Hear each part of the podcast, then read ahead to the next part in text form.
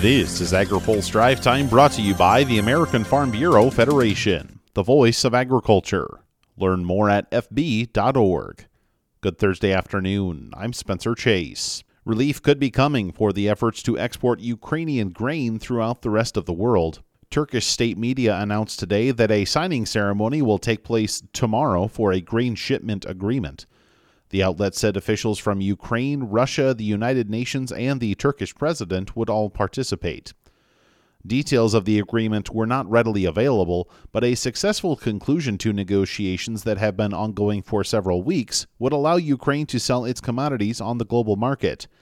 That would go a long way in addressing the global hunger situation unfolding in the wake of the country's inability to export corn and wheat to its typical customers. Experts say the situation could become especially pronounced in Africa. David Beasley is the executive director of the World Food Program.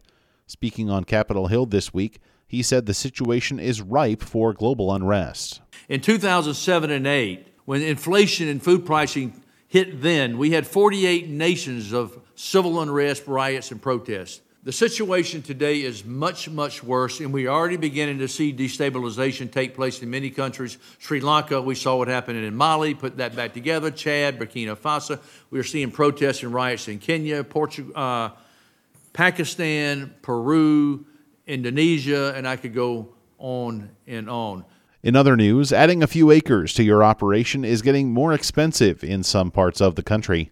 AgriPulse's Hannah Pagel has more. Land values have increased in some Midwest states over the last 12 months. Tim Cook is the Executive Vice President of Business Development for Farm Credit Services of America. Cook says a recent FCS report shows land values have increased in states like Nebraska, South Dakota, and Wyoming, but the biggest gains were seen in Iowa. Those, based on our metrics, are in the 30 to 35 percent increase range. As we look at the same results for Nebraska, we show about a 25% increase over the prior 12 months ending June 30th of 2022. The last 6 months, so the first half of 2022, still showing gains across all of those markets, but at a much less amount. Cook told the Rural Radio Network that producers anticipate significant increases in cash rents this fall. For example, in the first six months of 2022, Wyoming saw an increase of 22.4% in pasture units. For AgriPulse, I'm Hannah Pagel. Finally, today, the authors of the next Farm Bill are being urged to look toward producers for input on climate language. AgriPulse's Amy Mayer has more. Putting farmer expertise and farm finances higher on the priority list could help inform the next Farm Bill. Those are some of the messages from a National Academy of Sciences Climate Smart Agriculture webinar. Illinois Democrat Representative Sean Casten said while agriculture has an important role to play in reducing greenhouse gas emissions, the Farm Bill and other policies must propose changes that support food production and farm profitability. Can we restructure the economics of our agricultural system so that that a little bit more of that margin stays with the farmers themselves and gives them the kind of economic security that's necessary for, for them to do what we'd like them to do. South Dakota State University ag economist Deepthi Kolady said federal programs have increased flexibility to help make them more viable.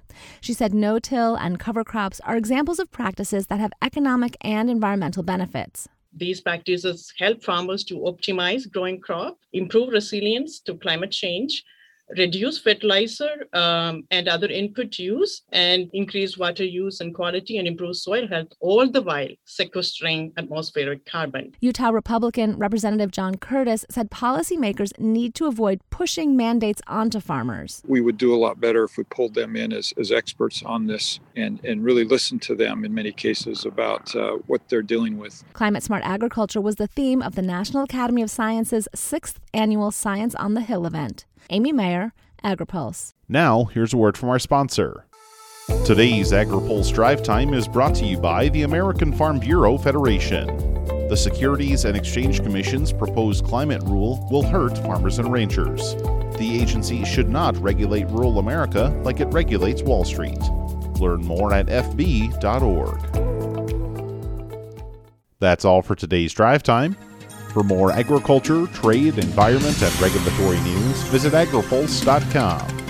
Reporting in Washington, I'm Spencer Chase.